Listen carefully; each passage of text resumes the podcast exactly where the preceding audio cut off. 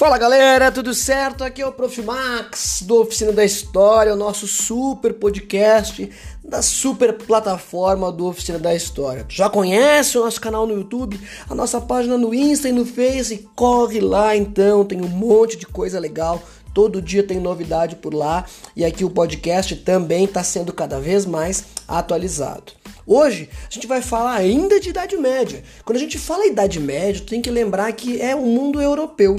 Mas óbvio que não existia essa Europa naquele período. E quando a gente estuda a Idade Média, a gente vai ter que lembrar do que estava acontecendo no Oriente. É o que a gente vai chamar de Idade Média Oriental. Se por um acaso tu estiver fazendo uma prova, um exame ou estudando e tu vê a expressão Idade Média Oriental, vai estar tá falando exclusivamente de dois caras, do Império Bizantino e do Império Islâmico. Então fica ligado que eu vou falar rapidinho aqui o que, que caracteriza essas duas grandes civilizações com um legado espetacular para nossa história.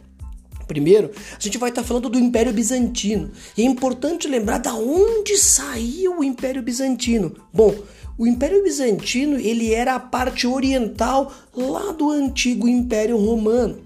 A gente vai ter que entender então como é que aconteceu a formação desse Império Bizantino, né? A partir dessa divisão do Império Romano por um imperador chamado Teodósio. Na verdade, não foi bem ele que dividiu. Quando ele morre em 395, já da era cristã, ele deixa de herança o império dividido entre seus dois filhos, Honório e Arcádio. É a porção ocidental do Império Romano que vai ser derrubada pelos bárbaros em 476. Já o Império Bizantino, que também pode aparecer para ti com o termo Império Romano do Oriente, ele vai durar mais mil longos anos, todo o período medieval nós vamos ter o Império Bizantino ou o Império Romano do Oriente. Aqui tu vai ter que lembrar que tu não pode dividir em alta e baixa Idade Média. Não te esquece. Se aparecer alta e baixa Idade Média, eu estou falando da parte europeia. Império Bizantino ele compreende todos os mil anos de Idade Média. O cara mais importante do Império Bizantino é um sujeito chamado Justiniano. Esse cara ele é um que vai deixar um puta legado para a história. Ele inclusive vai expandir as fronteiras do Império Bizantino. Ele inclusive vai reconquistar territórios do antigo Império Romano Ocidental. Boa parte do território da atual Itália, vai pegar uma boa parte do norte nordeste da África. Então ele vai expandir o seu império. E essa política expansionista custa bastante caro. Então ele vai ter que fazer sucessivos aumentos de impostos. Então ele vai ter uma grande revolta do seu governo, que é a chamada revolta de Nica. Nica é uma palavra grega que significa vitória. É uma revolta contra o autoritarismo e contra os altos impostos desse governo. Mais tarde a gente vai ter um podcast exclusivo sobre a revolta de Nica, porque é um tema muito legal de estudar. Para legitimar esse, esse poder quase absoluto de Justiniano, ele vai criar o chamado Código Justiniano, também conhecido como Corpus Iuris Civilis. É a compilação de todas as leis romanas, mais as leis que o próprio Justiniano criou. Então é bem importante lembrar que o legado do direito romano ele se consolida aqui com o Código Justiniano. E um outro ponto importante é que no Império Bizantino a gente já vai ter a Igreja Católica, né? O cristianismo já é a religião oficial. Só que existe uma situação, é, poderia falar essa expressão, uma situação que é o chamado Césaropapismo. Isso quer dizer o quê? Quer dizer que o poder do imperador, o poder do Basileu, né? O título lá de Bizâncio é Basileu, ele é maior que o do Papa. É o imperador do Império Bizantino que vai nomear o chefe da Igreja Católica ali no Império Bizantino. Então há uma briga de poder aqui entre o, o imperador entre o Papa da Igreja Católica. Esse poder que o imperador tem acima da Igreja, a gente chama de cesaropapismo. As questões religiosas são temas bastante clássicos quando se fala em Império Bizantino, principalmente das heresias. Oh, não pensa heresia, aquela coisa herege, exorcista. Não, herege é aquele que é contra o dogma.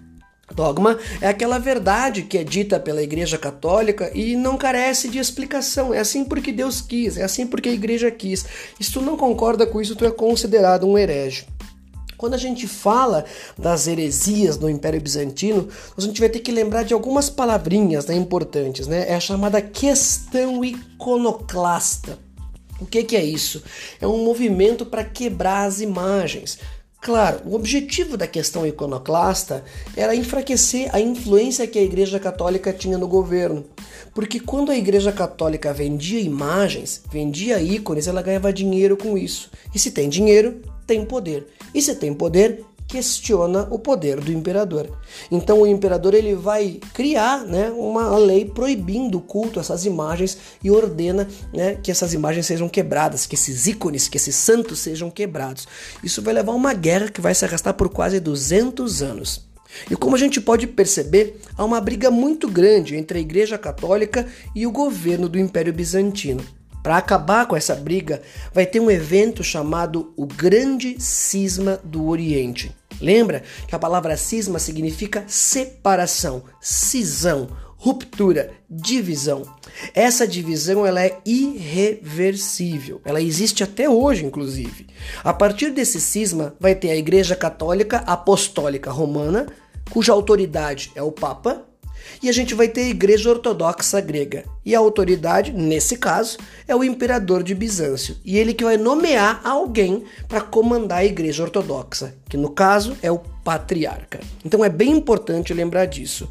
E o por fim, para a gente fechar essa conta de Império Bizantino, desse nosso primeiro bate-papo sobre um tema tão longo, né, tão extenso, é importante lembrar como como o Império Bizantino, que era tão grande, vai desaparecer na história. Um ponto principal é a expansão islâmica, porque paralelo ao Império Bizantino, nós temos a centralização do mundo árabe, a formação do Império Islâmico, que gradativamente começa a penetrar nas fronteiras do Império bizantino. Essas fronteiras que vão ficar cada vez mais diminuídas, principalmente na segunda metade da Idade Média. E por fim, em 1453, Constantinopla, capital do Império Bizantino, é tomada pelos turcos otomanos. Os islâmicos, herdeiros do Império Islâmico. É o fim do Império Bizantino, é o fim do Império Romano Oriental e é o evento que foi escolhido para simbolizar o fim do mundo medieval e, como consequência, o fim da Idade Média, beleza? Perdão, o, o, início do mundo moderno, né? Beleza? Então lembra que a gente também vai falar do Império Islâmico. E a gente, quando fala de Império Islâmico, a gente tem que lembrar primeiro a localização. Onde é que esses caras saem? Eles saem da Península Arábica.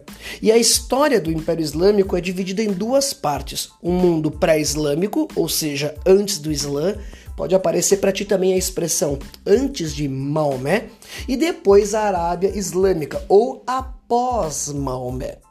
O Maomé é o divisor de águas. O mundo pré-islâmico era fragmentado, não havia centralização política. Os árabes que viviam naquela península eram politeístas, cultuavam vários deuses. Inclusive, a cidade de Meca era um grande centro de peregrinação para tu cultuar as mais de 300 divindades que a religião politeísta arábica cultuava. O Maomé, ele era um comerciante de uma tribo chamado Coreixitas, e esse cara, ele vai ter contato com todo mundo que se conhecia naquela época. Ele era um comerciante, e ele vai ver que o monoteísmo, ou seja, o culto a um só Deus, ele é um fator de unidade. E assim ele começa a pregar essa nova religião. Religião que foi revelada a Maomé pelo anjo Gabriel. Alá é o único Deus e Maomé é o último e verdadeiro profeta. Não te esquece. O que está por trás disso tudo é uma clara intenção de Maomé de dar uma unidade política ao povo árabe. Muita gente não gostou disso, principalmente os comerciantes de Meca, porque eles achavam que cultuar um só Deus ia acabar com as peregrinações religiosas. E por isso então Maomé passa a ser perseguido e ele foge de Meca para uma cidade chamada Iatreb. Essa fuga de Maomé de Meca para Iatreb chama-se Égira. Égira. E a Égira é o evento que vai simbolizar o início do calendário muçulmano. Beleza? E a partir desse momento, Maomé começa a ter uma série de seguidores. No futuro, ele vai fazer inclusive um acordo com os comerciantes de Meca para garantir a peregrinação dos povos muçulmanos até, aquela região. Gente, peregrinação que acontece até hoje. Dá um Google aí, bota aí peregrinações a Meca, tu vai ver milhões e milhões de pessoas. Quem garante a continuidade dessa peregrinação e como consequência a continuidade das práticas comerciais é o Maomé. O Maomé ele vai unificar toda a Península Arábica. É bem importante lembrar isso. O Maomé não vai expandir o islamismo até a África, por exemplo, ou até a Europa, né? Lembra que os muçulmanos, no seu processo de expansão, vão conquistar boa parte da Península Ibérica e vão chegar nas fronteiras do Império Carolíngio, né? Perdão, do Império Merovingio mais tarde dos Carolíngios, certinho? São os seguidores de Maomé das dinastias Omíada e Abássida que vão ser responsáveis por essa grande expansão. A grande treta aqui é que, gente, o Maomé era humano, né? Ele podia ser um cara divino, mas o Maomé era humano e ele vai morrer. E quando ele morre, fica uma, uma, uma briga. Quem é que vai ser o sucessor? Quem é que vai nos governar agora que o nosso líder morreu? Uma galera levanta a mão e fala: Ah, eu acho que a gente escolhe alguém entre a gente, né? E a gente fica assim de boa. E mas tem uma galera que não aceita, que acha que tem que ser um, um, um herdeiro do Maomé, um sucessor da linhagem, da família do Maomé. Essa briga é tão séria pela sucessão que vai dar origem à principal divisão islâmica que existe hoje, entre sunitas e xiitas. Os xiitas são os defensores dessa ortodoxia de que os líderes da comunidade têm que ser herdeiros de Maomé. Já os sunitas, eles são defensores então que pode ser alguém escolhido pela comunidade. Importante lembrar que os sunitas representam quase 90% do mundo islâmico mundial.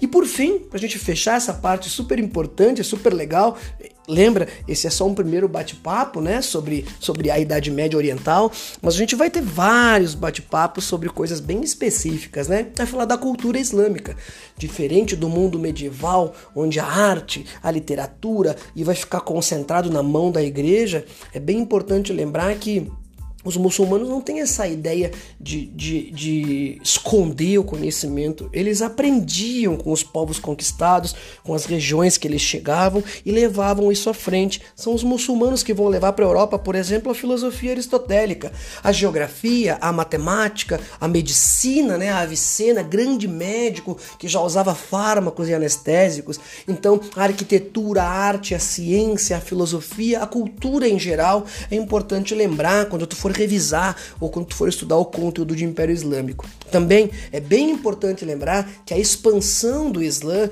é um elemento que vai favorecer o processo de feudalização da Europa, porque a grande parte, o grosso da expansão islâmica para a Europa acontece na chamada segunda onda de invasão bárbara. Os muçulmanos estão se expandindo através do sul, os vikings estão entrando pelo norte e os magiares ou eslavos estão indo pelo leste europeu. Essa segunda onda de invasão bárbara, somado à fragmentação do Império Carolíngio, vai criar condições para um processo de feudalização. Certo, gente? Ah, um outro ponto importante, tá? Conectar o avanço desse Islã com o movimento cruzadista. Porque essa crise dessa feudalização vai levar a uma necessidade de buscar mais terras para a construção de novos feudos um tema que a gente já falou aqui, cruzadas. As cruzadas, eles retomariam a Terra Santa que estava na mão dos muçulmanos, né, para garantir uma peregrinação segura aos cristãos da Europa, para conquistar mais terras, diminuir tensões sociais e unir uma cristandade que estava fragmentada. Uh! Show, né, gente? Cara, é um tema legal essa Idade Média Oriental, né? Bastante coisa, uma cultura e uma arte muito rica. O objetivo desse primeiro bate-papo é dar uma introdução geral. E quando nós tiver esse, esse primeiro bloco de conteúdo, né, de maneira bem geral, de maneira bem organizada, a gente vai partir para coisas bem mais específicas, tá? Lembra de seguir a oficina no Insta, o nosso canal no YouTube que tem um monte de vídeo legal. E se tiver uma sugestão para um tema que tu queira ouvir aqui no podcast, entre em contato nas redes sociais lá que eu tô aqui para ouvir vocês. Valeu, pessoal. Um beijo grande e até mais.